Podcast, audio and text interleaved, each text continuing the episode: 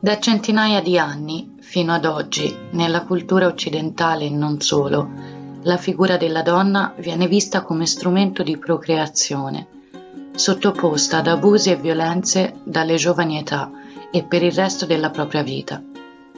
Fin dai tempi antichi, le donne si riunivano in manifestazioni e rivoluzioni per i riconoscimenti dei propri diritti, non solo come donne, ma soprattutto come esseri umani. Ad oggi, nel 2020, non sentiamo molto parlare del loro coraggio.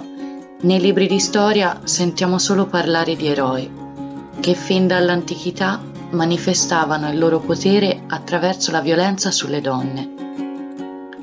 Potevamo già riconoscere il sistema patriarcale che ritroviamo ancora oggi nella società moderna. Viviamo ogni giorno sentendoci serene con noi stesse, festeggiando l'8 marzo fuori a cena, pretendendo una rosa in regalo per sentirci donne. Ma in fondo anche questo non fa altro che dimostrare quanto ancora oggi conviviamo con il patriarcato. Noi siamo donne, unite siamo la rivoluzione.